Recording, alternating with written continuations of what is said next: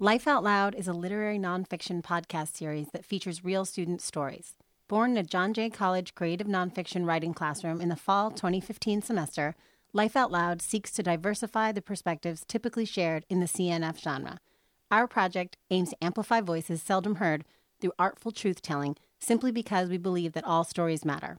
We make them, and they make us. You can always listen at lifeoutloudpodcast.com.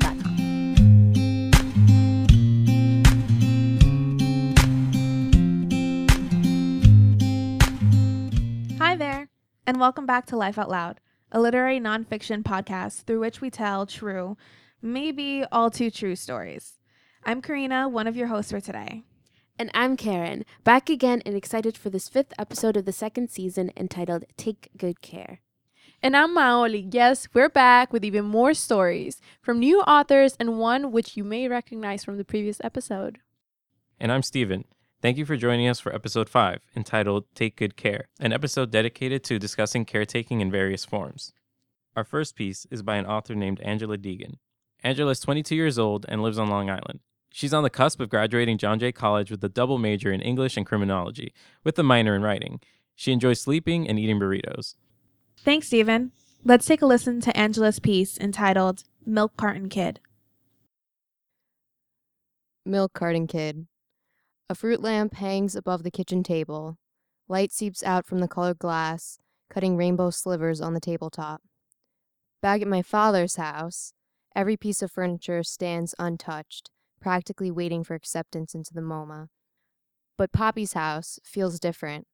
The yellow paneled walls swell with kitschy knickknacks and worn furniture. A porcelain bust of Mussolini sits atop the china cabinet. Poppy insisted he hated the man yet the figurine was always present in the background of my childhood, watching us. I dunk a ladle into the metal pot sitting at the center of the table and fish out the hacked off chunks of vegetable and gray pieces of meat floating in red liquid. Heavy drops splatter onto the vinyl table cover decorated with faded roosters. Poppy trails my movements impatiently. That's enough, he shouts, the porcelain bowl barely filled halfway. This isn't for you, I say, going for another scoop and handing it to Jamie.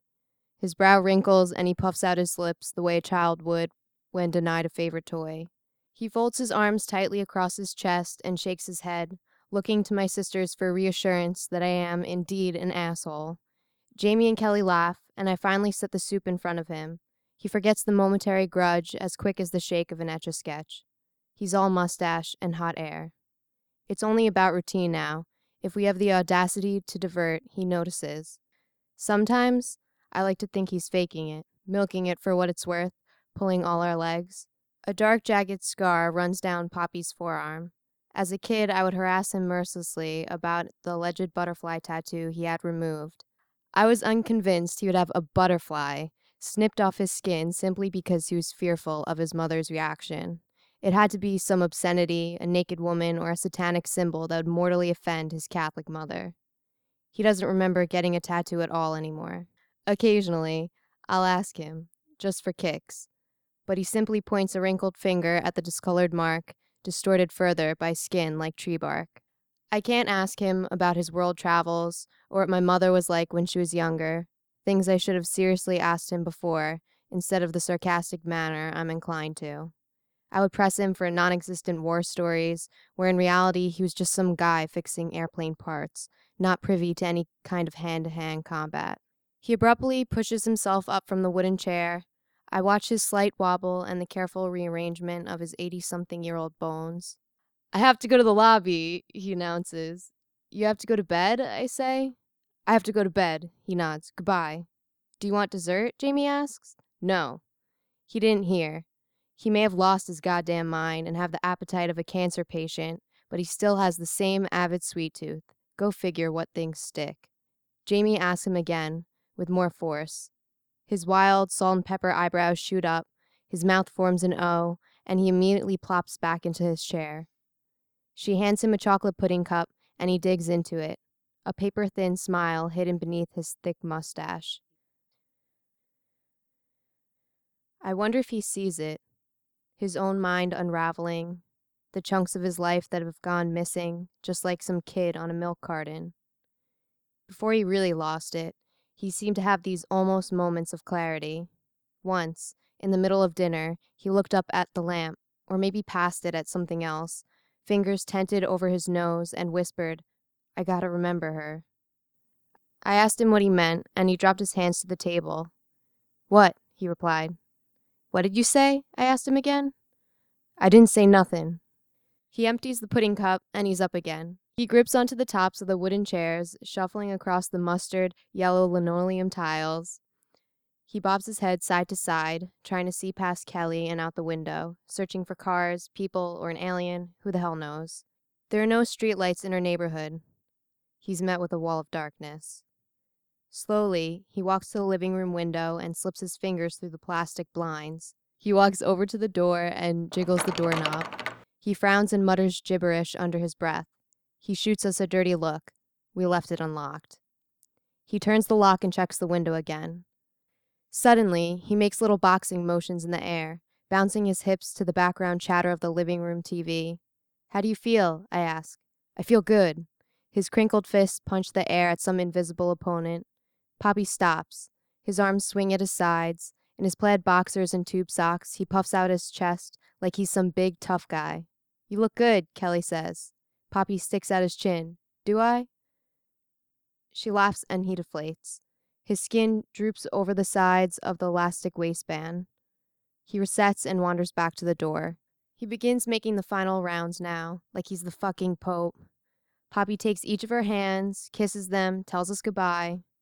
This is a relatively easy night. The constant back and forth shuffle, shaking hands, checking locks can take upwards of an hour. Before disappearing into the hall, he stops and stares at us with a childlike wonder. His cloudy eyes settle on each of our faces. He gestures to all of us, waving his hands haphazardly in the air. Three girls, he says. All girls. Mom pulls her teeth into a smile. Yes, Dad, three. She really has the patience for this sort of familiar dialogue. He doesn't know that she's his daughter. He's far too entranced by us.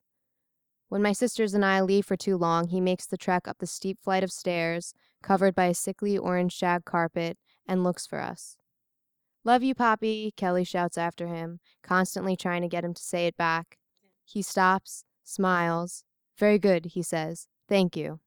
I sit on the couch, eyes half open, watching reruns of Ren and Stimpy. The smell of weed seeps past the incense my sister keeps lit on the top step of the basement stairs. Poppy walks by in Velcro sandals and boxers pulled past his belly button. When the seasons change, he'll thankfully opt for Nana's old green bathrobe. He scratches his stomach as he walks into the kitchen. I glance at the clock. It's almost midnight. Whenever he's up this late, typically it becomes a shit show. I make sure the house alarm is on. I don't want a repeat of the window incident. Apparently, 2 o'clock in the morning is optimal time to climb out a fucking window. The cops picked him up and he landed himself in Stony Brook Hospital. Now the squad cars in the neighborhood have his picture, the one where he stood next to a wood carving of a Native American Indian chief to compare noses. He stuck out his large, hooked nose with a deadpan expression. They were identical. Poppy wanders back out of the kitchen eating a cookie. He checks the locks and goes back to his room. Minutes later, he shuffles back out, fully dressed in an orange collared shirt and khaki shorts. He's ready for a day that's already over. Poppy, why are you dressed? I say. It's night time. I'm dressed, he repeats.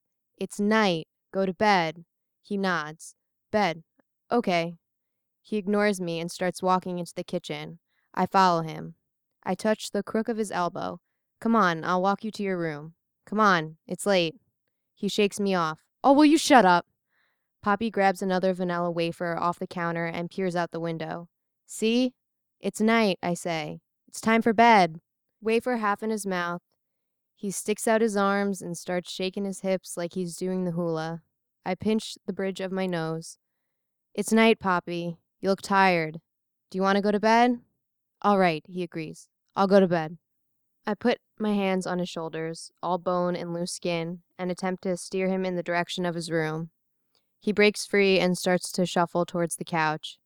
He sits down, legs crossed, hands covering his face.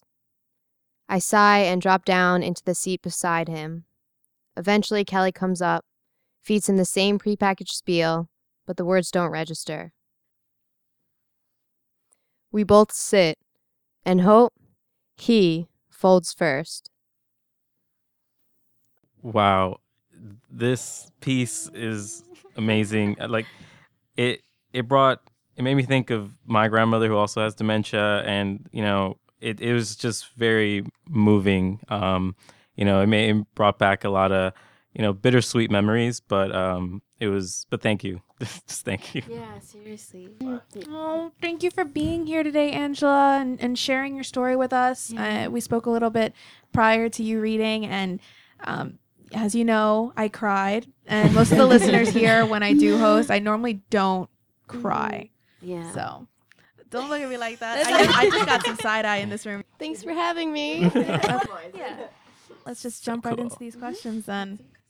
All right. Um, so your descriptions and the moments that you chose to reflect on in your piece were they were great, and they really helped to endear us to Poppy. Um, can you ex- talk a little bit about the writing process for this piece and why you chose some of these, or this moment in particular? Um, well, I mean, this moment, it's literally, it's kind of every night for me. So mm-hmm. it's it's pretty easy to Yeah. write about when it happens every day. So like I have a pretty like crappy memory, but because mm. it happens so frequently, Yeah. I mm-hmm. can remember it. Um, and so I literally just jotted down like moments of dialogue or just weird shit he does, stuff like that. yeah, my phone is just like full of notes of just, I guess, little scenes, moments. Just experiences with Poppy. That's pretty cool. That's That is so very cool. interesting as authors, like um, just from the author standpoint and stepping away from Poppy for just a second. Um, having those notes like to, to back up to like write down those experiences because you never know when they're gonna they're gonna pop up in a piece and you're gonna really really be able to, to capture your readers and, and tell the story the way that you really want to. Yeah. That's awesome. So uh, take note guys. For sure. Um, so how is Poppy?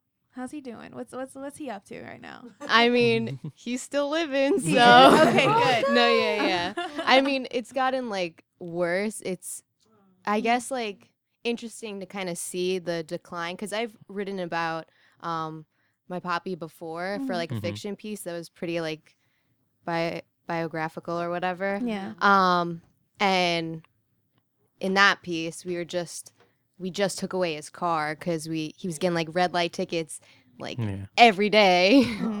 Um, but like now he's kind of losing control of his Mhm. bodily functions and stuff. Like he's wearing those That's tough. sexy depends he's strutting in now. So just to be clear, Poppy has dementia. dementia. Yeah, it's not Alzheimer's, but Okay. they're still like kind of similar. Yeah. Yeah. They yeah. cross over in certain Mhm. areas. Yeah, for sure. So to kind of piggyback off of what Steven said in terms of uh, depicting your character so well, de- depicting your Poppy so well, um, I can't get over how well um, you you just do these few vignettes. How how like perfect these vignettes are, um, and you just really just make this picture so clear for us to see what it means to have to interact with someone who suffers from dementia. And uh, I think some key lines that pop out in your piece are um, sometimes I like to think he's faking it, milking it for what it's worth, pulling our legs. And I know that you meant that in like a little bit of a, a playful, funny, um, but it also it has this like the serious undertone that it's tough. We all know it's tough when when we have to take care of someone. I have elderly grandparents too that I, um, you know, have to step up for, and that's my responsibility. And even though they have kids, it's it's a toughie. So, I guess what I really want to ask is is do you feel yourself struggling with with the burden of having to, to be there for him? Or um, you know the she- the sheer amount of work that it must take to care for someone who needs so much care? Like is it tough? Um, I mean, it's not like easy, but it's not just me taking care of Mhm. him. Like, it's my sisters, they do a lot, Yeah. and my mom does a lot, and even like um, my aunts and uncles. Like, I mean, they like come and pick him up on the weekends sometimes just to get him out of the house because Yeah. he'll like stay in bed. But um, I don't know. He did so much for us like during our childhood that I don't really feel like it's a burden. Mm-hmm. Like even at the house, even though he has dementia and stuff like that, like I'm way happier living with him than I was like Ever. at like my father's house or anything like that. Yeah. So I can uh, I can agree to an extent. I just wasn't sure if other people felt the same about having individuals in your lives that do so much for you and so much for the family. And like it it, really pulls together this like how important generations are and and you're amazing for for writing this and for doing this.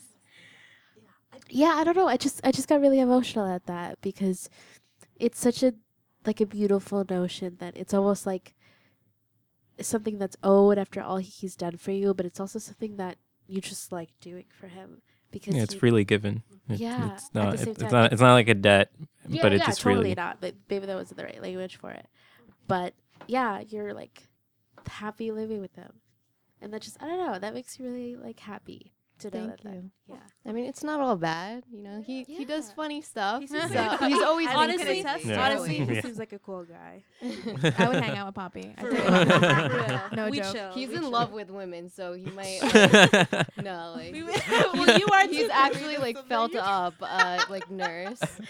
Oh no Yeah, he oh, like just Oh. My- stared at her chest and my- then went like that. and- My my grandmother grabbed my butt one time. yeah, she she has dementia too, and it, it was weird. Thank you, Angela, for being here and for sharing your story and Poppy's as well. All right, thank you Thank for you. listening.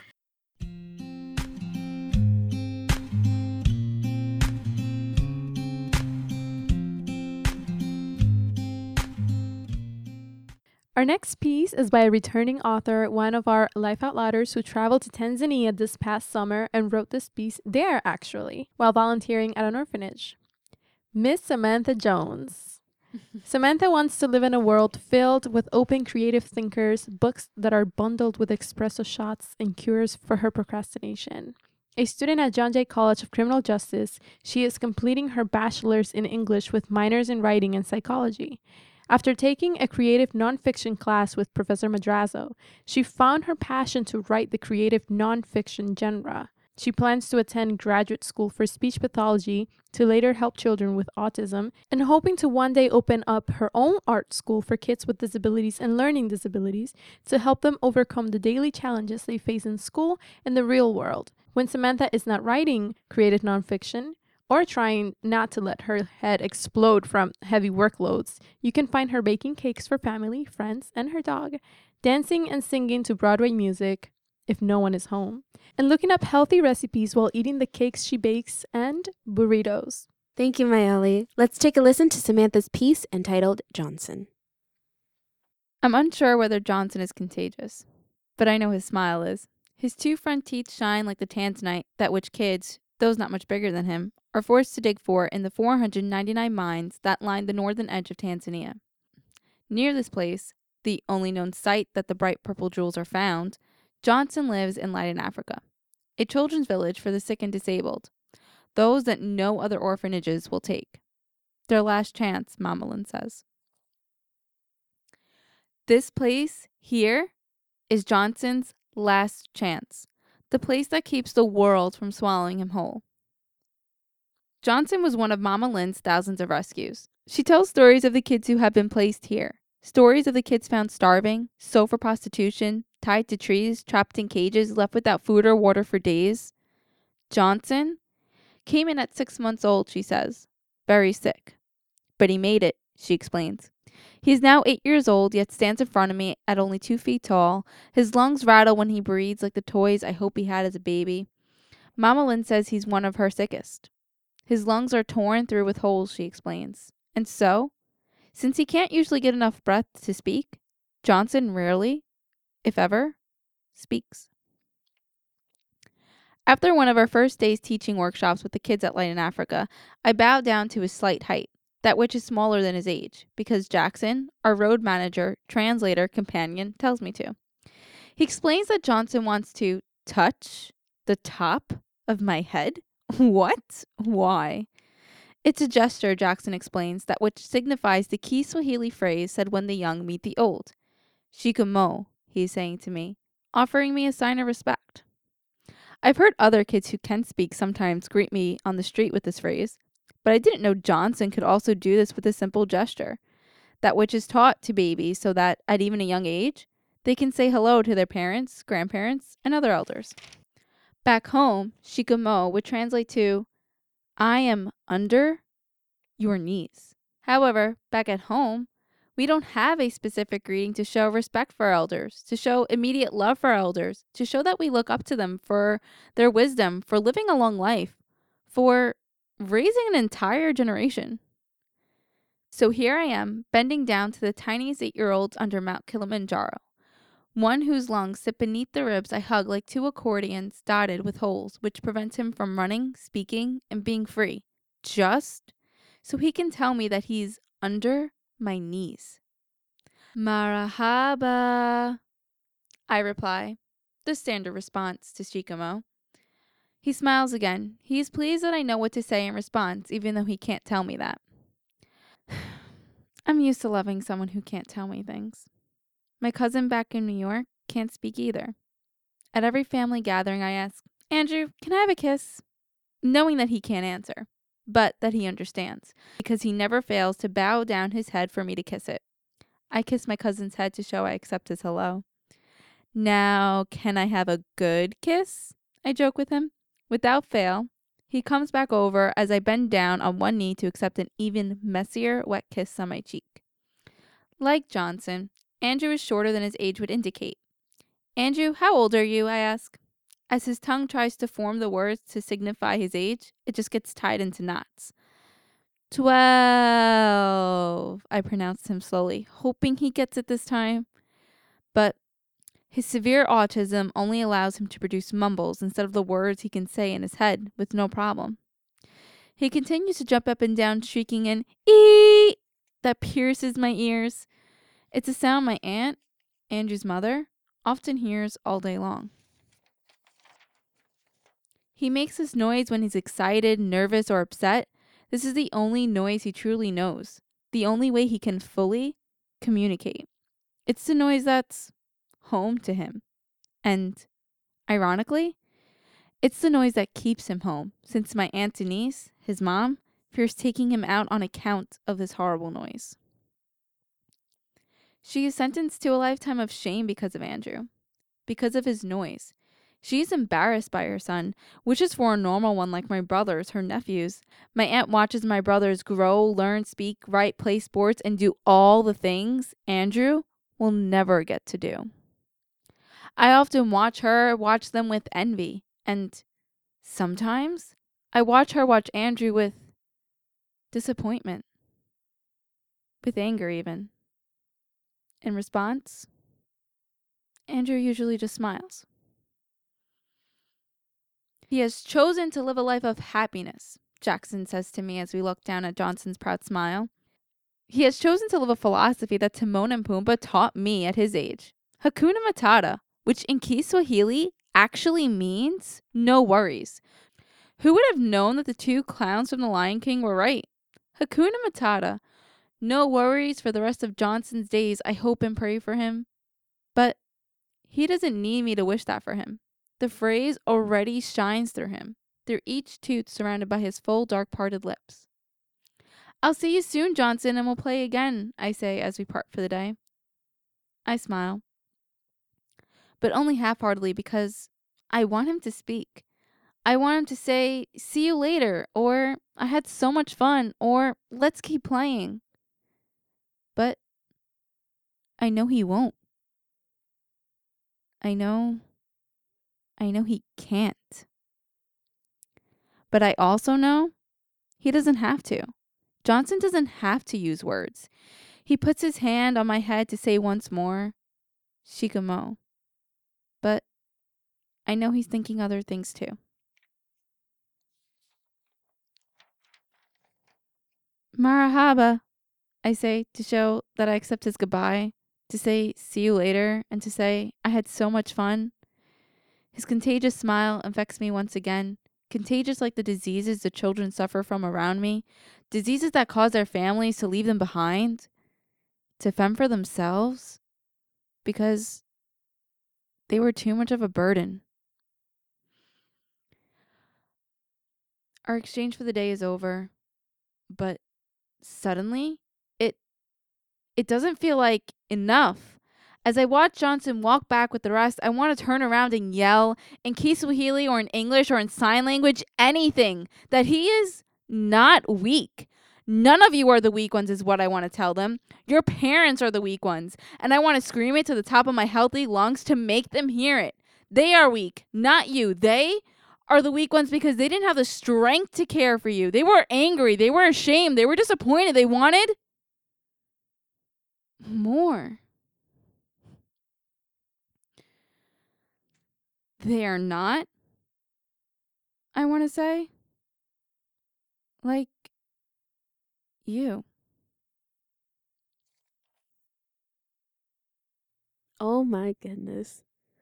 I I love the strength that goes into that last part that where you just go off on all these people that you feel are to blame. And it's just so powerful and so raw. And we just want to thank you, Sam, for coming back to us. Yeah, We didn't scare you thanks for away. compliments. Thank Thanks for coming thank you. okay. Okay. So yeah, let's just get into it. Um this connection that you find between Johnson and your nephew is really unique and really encompasses a part of travel writing really perfectly. Like one of our favorite kinds here that we do often on Life Out Loud is that um we involve some sort of relationship between the person that you find in yourself when you travel and the person that you are back home. Um, so, did you always feel this immediate connection between the Johnson that you saw here and then your nephew at home, or did it develop the more time you spent with him, with Johnson? Um, it's a, that's a really good question, and yes, I felt it right away. the The whole atmosphere of uh, the orphanage we were in, um, Light in Africa, kind of felt that way because um my uh, I have actually have two kids in my family with disabilities, Mhm. so I know what it's like to to to live with someone with a disability and take care of someone with a disability, and it's really it's not easy, especially to like just just to see them every day and like know that like they're they're never gonna talk um because my cousin well maybe he will talk one day and he does say some words but he will never formulate a social connection with anyone because he doesn't have that ability and it's so sad because i know like there's someone in there that wants to come out and say something to me and then just can't. So especially when i met johnson um and i found out he couldn't talk i was thought immediately thought of andrew because i talk to him all the time. And it's I know he he looks at me like sometimes he looks at me and he like wants to say something but he just can't say it. So I immediately felt that connection and I really like that that's why I like really wanted to talk the whole time. I was like, "Oh, I just want you to talk to me cuz like that smile just says everything and I just want to hear it in words, but I know I can't." So it's it's it's a frustrating feeling. It really is. It really is. One thing that I that I absolutely love about your piece and I think is really captivating. Like when I when I um heard you um on the on the podcast, I was like, wow, she went where I haven't seen anybody else go because you talk about communication in this way where you don't need words to understand each other, where it's about feeling and the connection and the emotional connection. And I haven't seen that in any other piece yet. And I really felt that. And I think that's on some level we've all lived, uh, have lived that connection. So I want to know how are you still in communication with um, Johnson?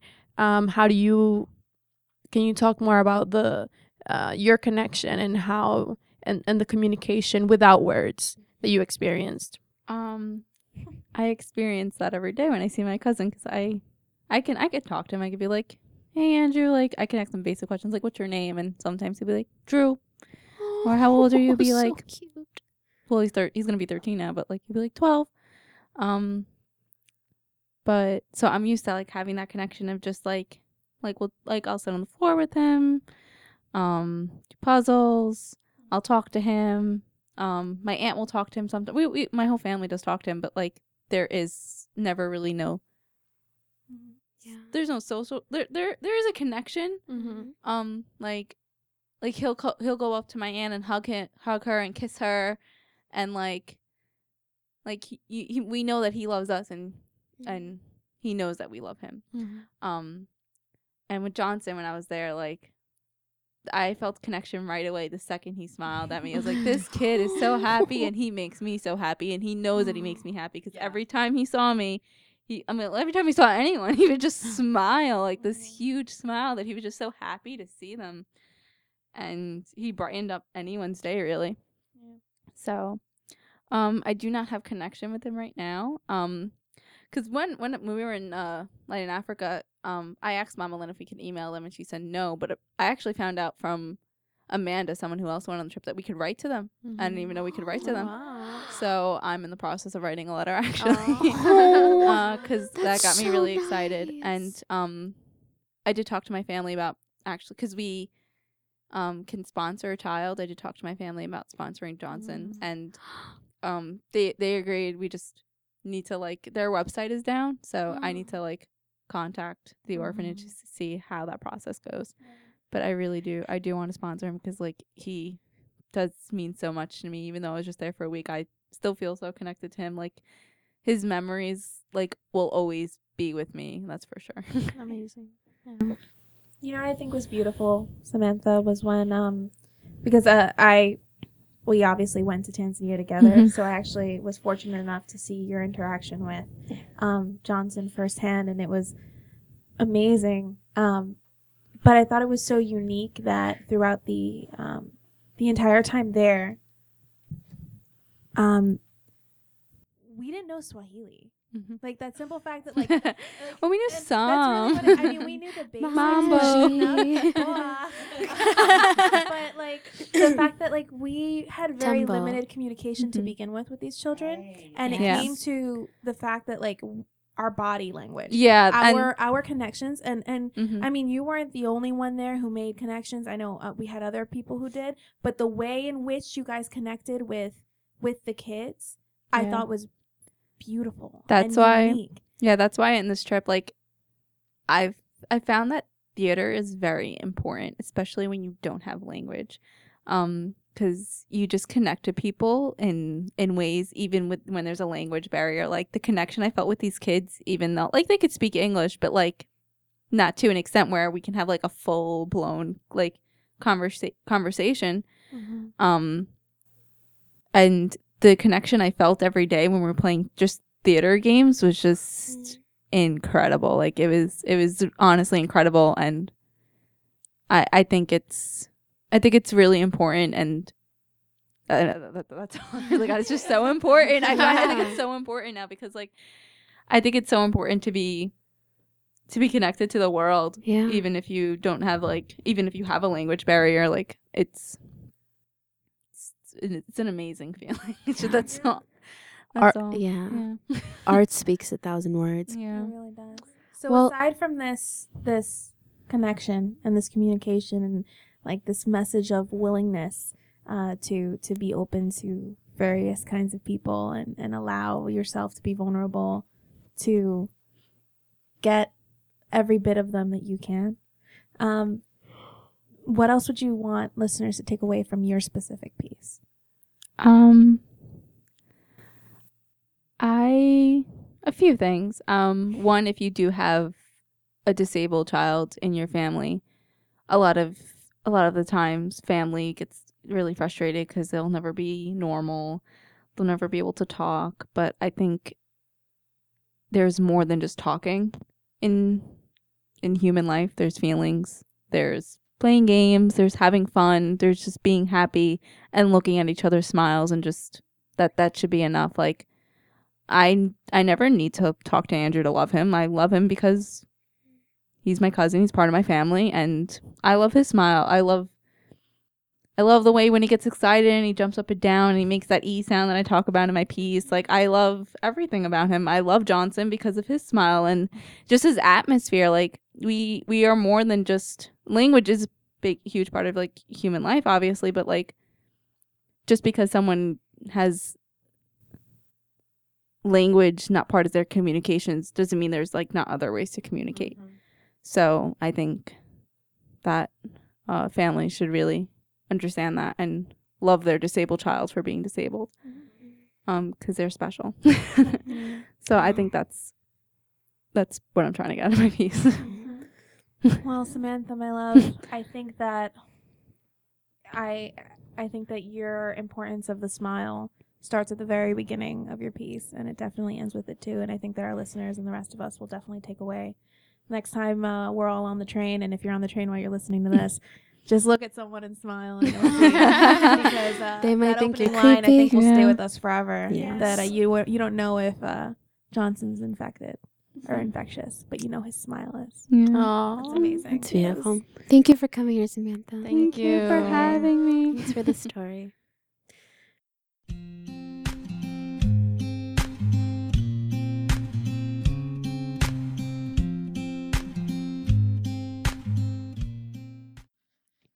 Our last piece of the night is by a new author here at Life Out Loud, Brianna. A New York City native, Brianna Harrell is a 21 year old studying forensic science at John Jay. Where science and art collides is where Brianna resides. In the lab, performing an experiment or working with PR slash marketing in Snug Harbor. When Brianna isn't writing, procrastinating work, or singing her head off, she can be found binge watching her favorite TV shows, attending concerts, or snuggling up to a really good book with hot cocoa on the side. After graduating college, she hopes to find herself in grad school, in a job she loves, occasionally traveling off to different parts of the world, or a mix of the three. let's take a listen to Brianna's piece Here and now. In the United States, there are over 450,000 children in the foster care child care system. but when I look at the three little girls before me, I don't see that statistic branded across their foreheads.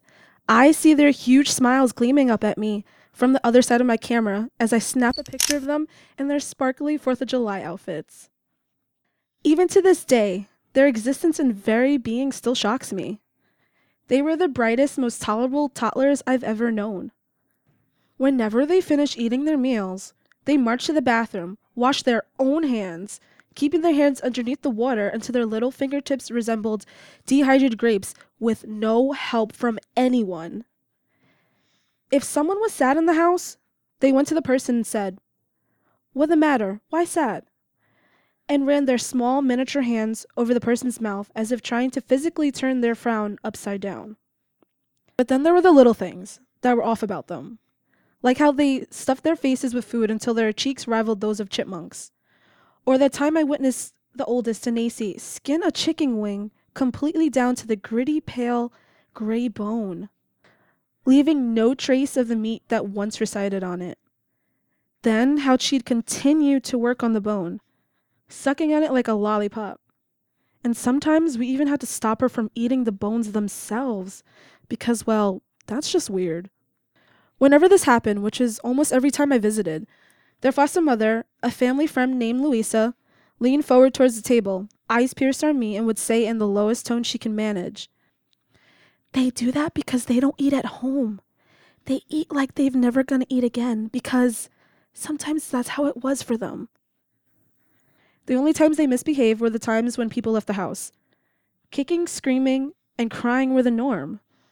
When Louisa, who they called Mama, had to go somewhere without them. This wasn't the kind of neediness that children regularly would have with their parents. This was the kind that resulted in tears, face contorted from smiling and giggling to deep twisted frowns and screams. Sometimes they'd grip onto her clothing, begging her not to leave. It was as if every time she left to go shopping or stepped out to smoke a cig, they thought she was going to leave forever. They're doing much better now, attending school and catching up with speech and reading skills. But it's always the little things that remind me that they were devastatingly plagued by a system that over 13,000 children in New York City alone are a part of the childcare system. There were so many cases like the three sisters, so many cases that were even worse. My aunt Eva Trevino tells me when we sit down to talk about her five years working for ECS as a social worker in the South Bronx. The way it was before. It was spring 1983, and Eva Trevino, a new addition to the social work team at ACS St. Dominic's office, was, well, nervous. Usually, her calm, collected self was poised and ready for every opportunity thrown at her. This time, though, she was starting a job that could change her life, that she wanted to change her life. Fresh out of Lehman College with a degree in social work, Eva Trevino was ready to leave her mark on the world.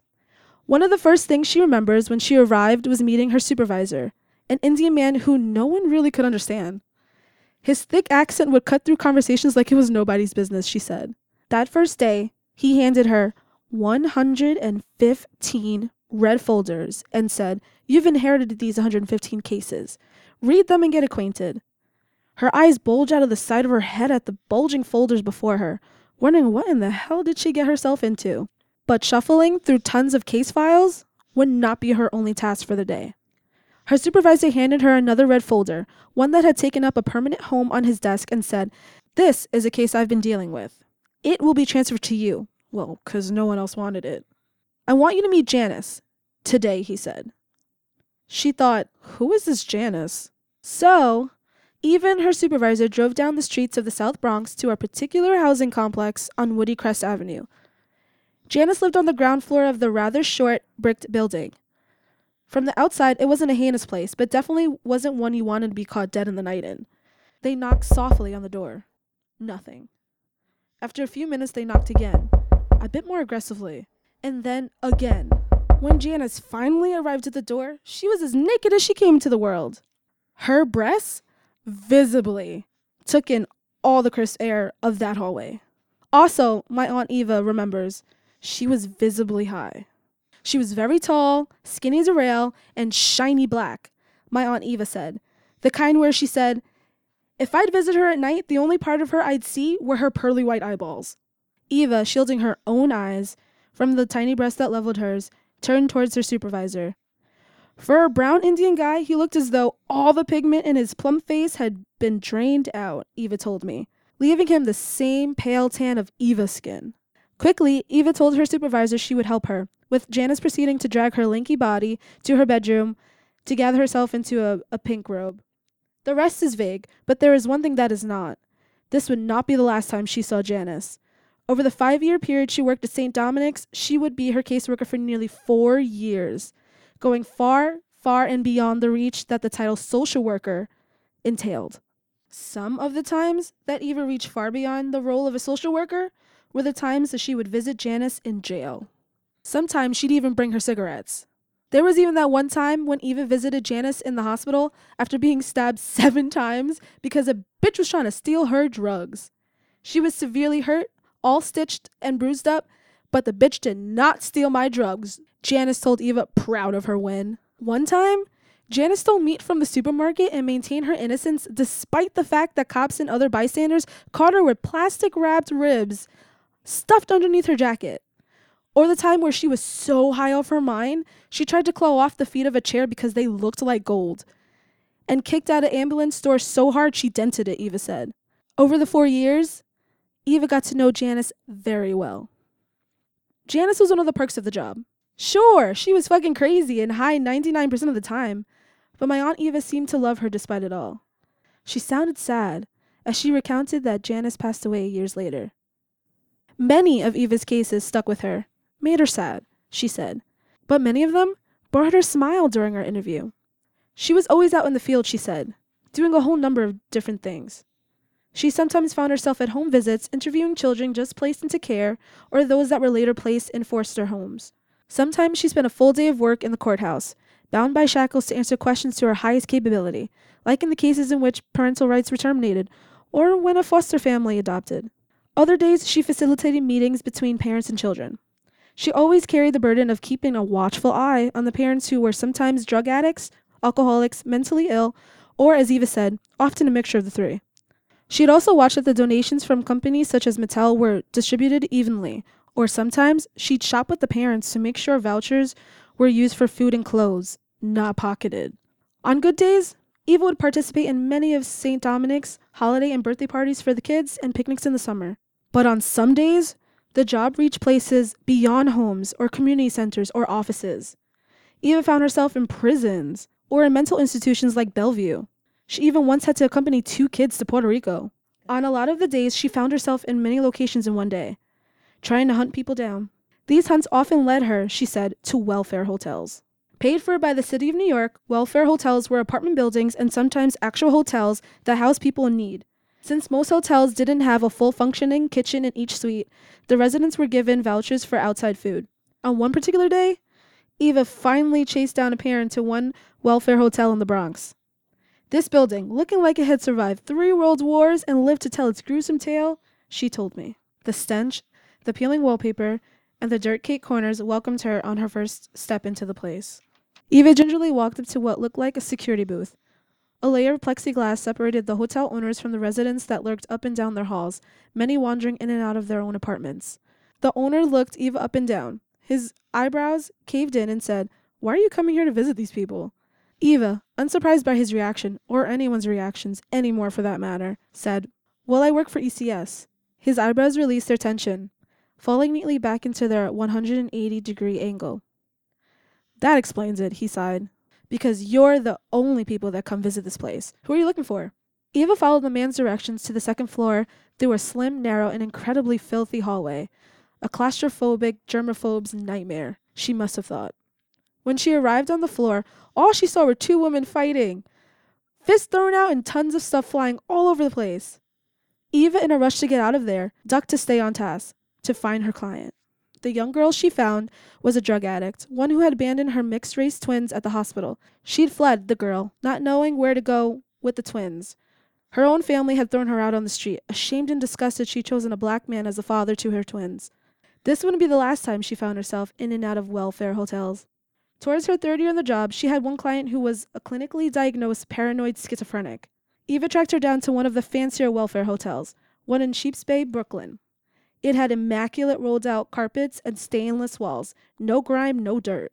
But she remembers the owner of the hotel actually telling her, You sure you want to see her? Because she's crazy.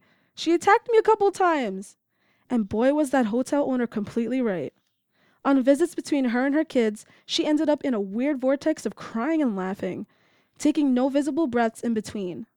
And then, sometimes she'd just sit there, frozen in time or staring into thin space, unaware of her kids that were sitting right across from her. But it wasn't just the clients that were hard to deal with. She remembers asking a lawyer once, Where did you get your license from? A Cracker Jack box? During our interview, she rolled her eyes at the memory of the guy. On that day, that lawyer, after only a five minute interview, decided that he knew the kid better than Eva did, even though she'd responded to every single incident that the kid had over the years. He opted for the removal of the child from the grandmother's care and when the kid's father came to the court, all dolled up in his best tie and suit, hair combed back with visibly cheap gel, and decided that now he wanted the child after all, a child he hadn't even bothered with in all the years she was born, it looked like he'd actually get her. Thankfully, that judge ruled in favor of Eva, and the child was allowed to stay with her grandmother, the only caretaker she'd ever known. When they walked out of the courtroom that day, the lawyer came up to her and said, Oh, look, you won. Eva, already done with this bullshit? Said, Yeah, because you're an idiot and I know what I'm doing. Eva told me it wasn't just the lawyers with the I'm better than you will ever be attitudes. Some judges exhibited it too. With the case especially dear to her heart, the child was sent back home, even though there was a substantial amount of evidence provided to the judge that the mother was still on crack. Despite numerous statements from Eva, her supervisor, and even the child's grandmother, the judge did not budge in her decision. It took for the grandmother coming back to court with her own daughter's crack pipe for the judge to finally give the order to bring the child back into care. When the judge finally gave the court order, she said to Eva and to her supervisor, I see that at least two of you have a brain. Eva, eyes slit and heat radiating off her shoulders, said nothing and walked out, knowing very well that that judge was basically saying, Caseworkers don't usually know what they're doing, but wow, what a coincidence I found two that do. Lots of people talk down about social workers, Eva told me. And this is what would happen, day in and day out, she said. Parents would stroll into court, head held high, dressed like they won the damn lottery, and cleaned up with a new hairdo. They'd put their best sob story for the judge, bawling their eyes for everyone to see. A lot of the times, the judge would go for it instead of Eva's defense. Maybe these decisions were made in hopes of reuniting the family, or maybe to get rid of the unwanted cases that kept recycling their own courts. Either way, one thing was certain it took way too long to return children and too long to terminate parental rights. Between the mountains of lawsuits piled against ACS, the cover ups for incompetent foster parents, and the disconnect between higher authority ruling over cases and the workers that handle the cases in real life, it was not hard to see the ways in which the child care system failed children. Sometimes, on rare occasions, it was actually best for the children to go back with their parents. My Aunt Eva loved when that happened. I mean, everyone did. On one of these rare cases, Eva found herself walking cautiously towards a condemned building in Brooklyn, one she had called a drug building. Drug buildings had trademark signs. They were worn down or abandoned buildings with squatters occupying them, or in this case, a drug dealer residency. They had no lit sidewalks and dogs heavily barked on the roof. The eyes of the building's inhabitants trailed her, following her every move. They knew who illegally lived there and who didn't. And if you didn't live there, you were most likely sent by the state. Otherwise, there was no reason to go there. Upon arrival, she learned that the father sold drugs, but he wanted out, or at least to move into a better place. After hearings and visits, some of which Eva can't recall at this time, it was determined that the kids could go back, and they did. Eva felt good about that one, she said. The parents cooperated and really cared, even if they did illegal things. That's why it was important to really check. In a much better section of town, a better building, a better setup, Eva would one day find things way worse than she might in a welfare hotel or in a squatter's building. On one day, she entered a fairly decent place on the east side.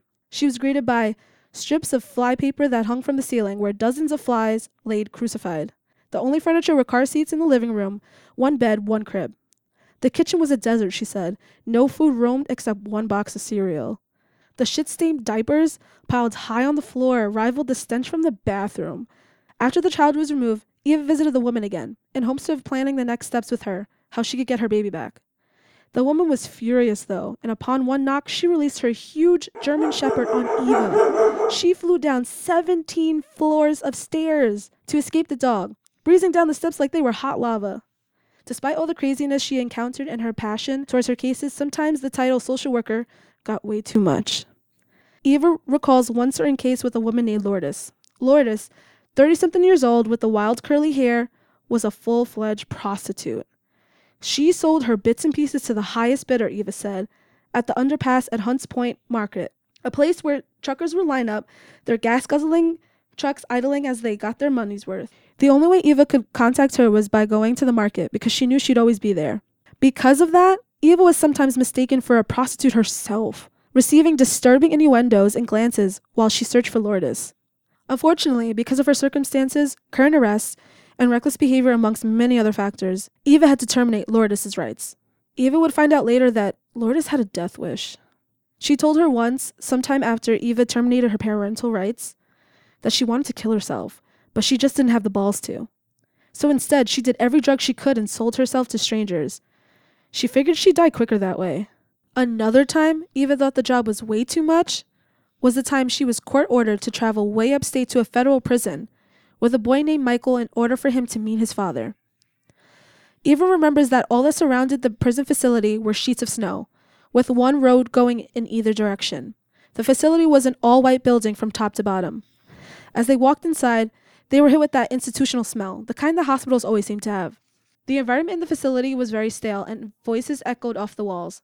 Michael clung onto Eva's pants, afraid of all the big guards with the batons. After the routine pat down and the metal detector scan, they were led through a gate that connected to the cells of the prisoners. On either side, as they walked down the corridor, were prisoners hastily reaching out, trying to grab onto anything they could. When the kid's father came, even Eva felt a little scared. He was built, with defined muscles busting out of his prison gear. He had curly brown hair with a goatee and tannish skin to match, towering in at 5 feet 10 inches tall. Even Eva was afraid of him. When he tried to reach for his son Michael, the boy screamed his head off to the point where he had to be taken to another room.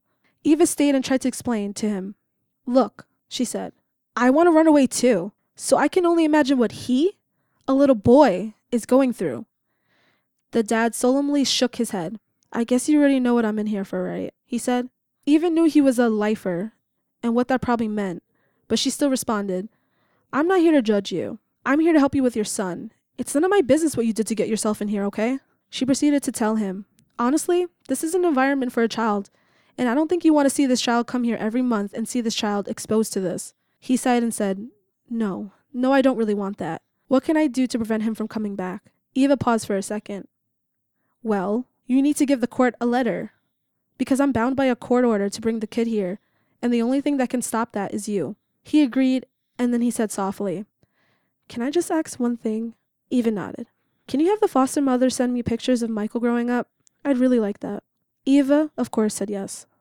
And he did just that. He sent a letter to the judge, terminated his parental rights, and the foster mother agreed to send pictures of the kid at birthday parties, school events, and holidays. Michael's case was one of the last red folders to pass through Eva's desk. At the time, she had her own young child to take care of, and the pay for a caseworker was real shit, she said. She was tired. Eva transferred to the City of New York's Department of Child Care and remained there as a supervisor.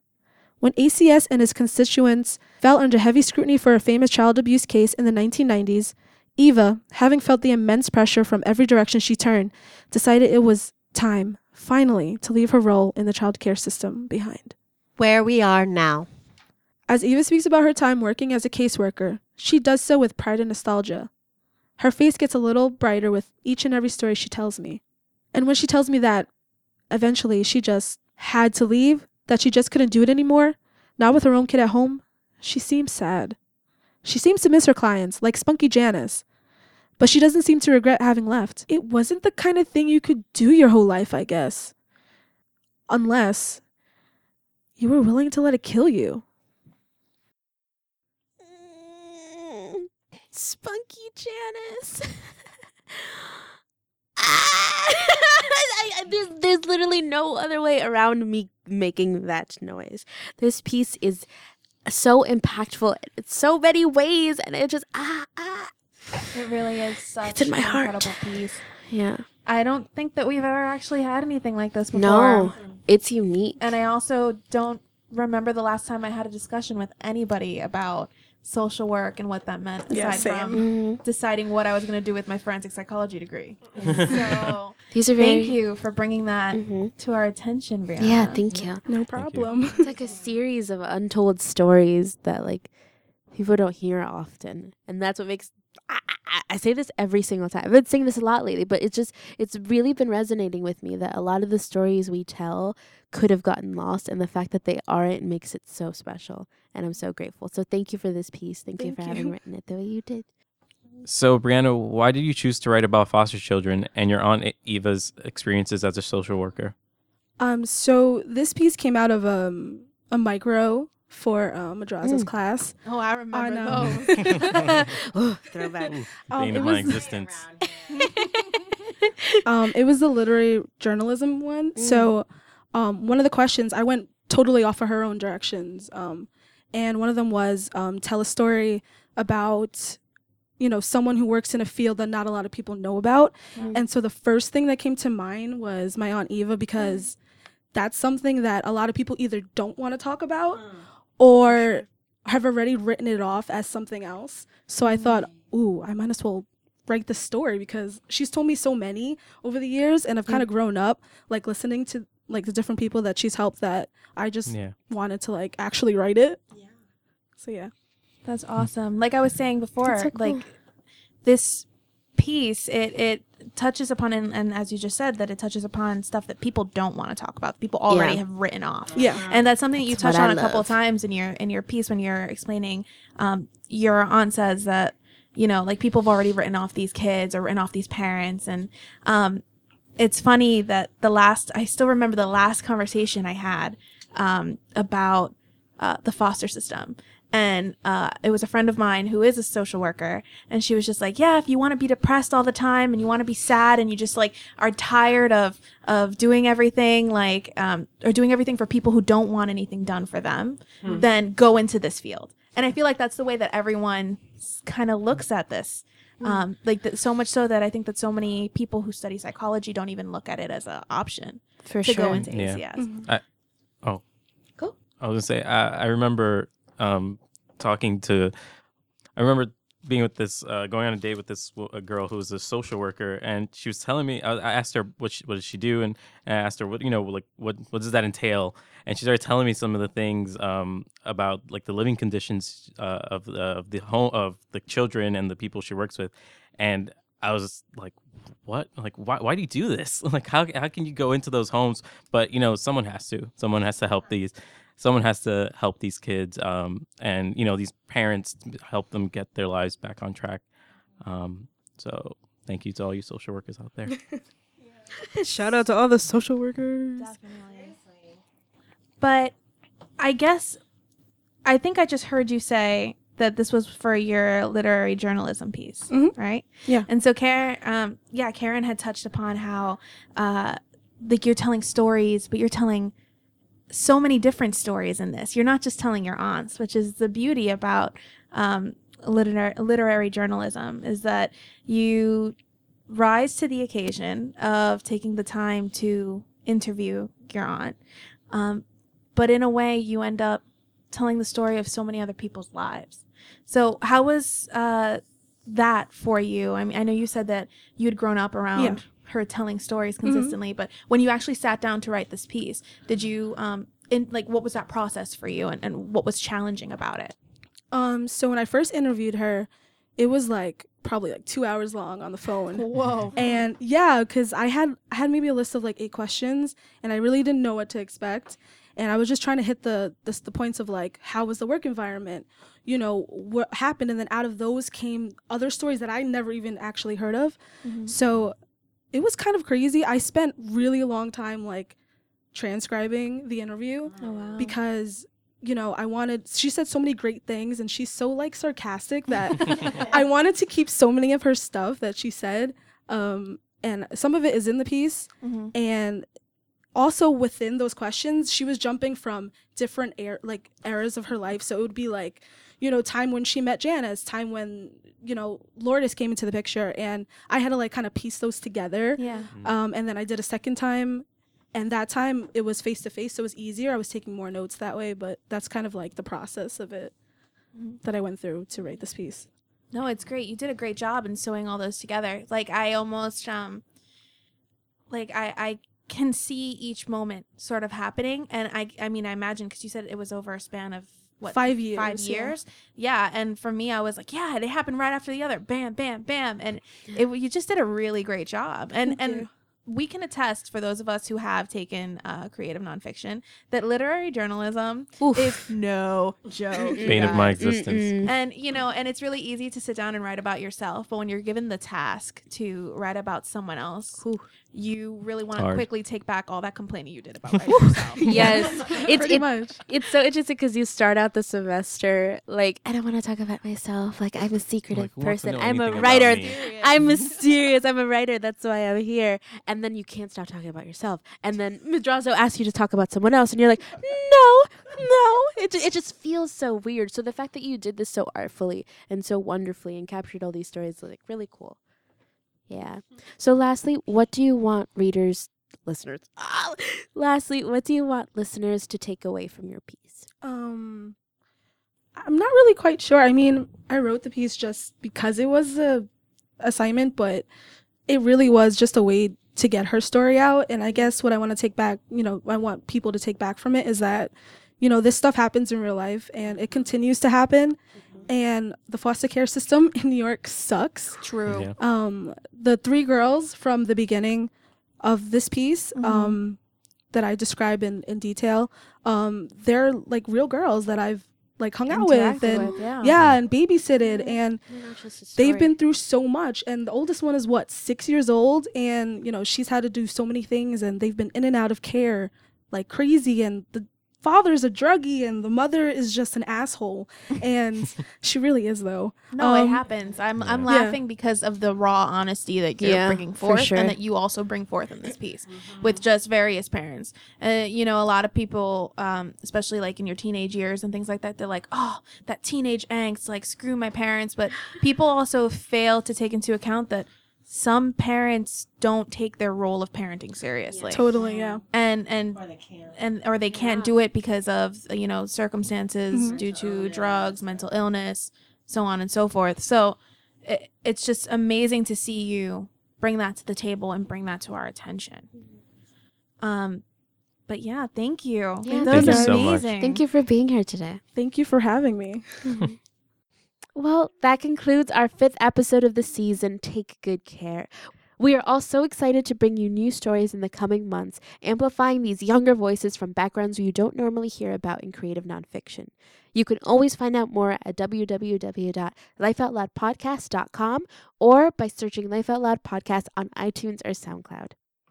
We'd like to thank everyone who helps make this possible, including our sound engineers and editors, our episode writers, our website developers, everyone behind the scenes here at Life Out Loud. and especially to our audience. We hope you loved these stories as much as we did, and it was certainly a joy to bring them to you. A very special thank you to everyone who's listening in, and we'll see you soon. Have a good one, guys. Good night.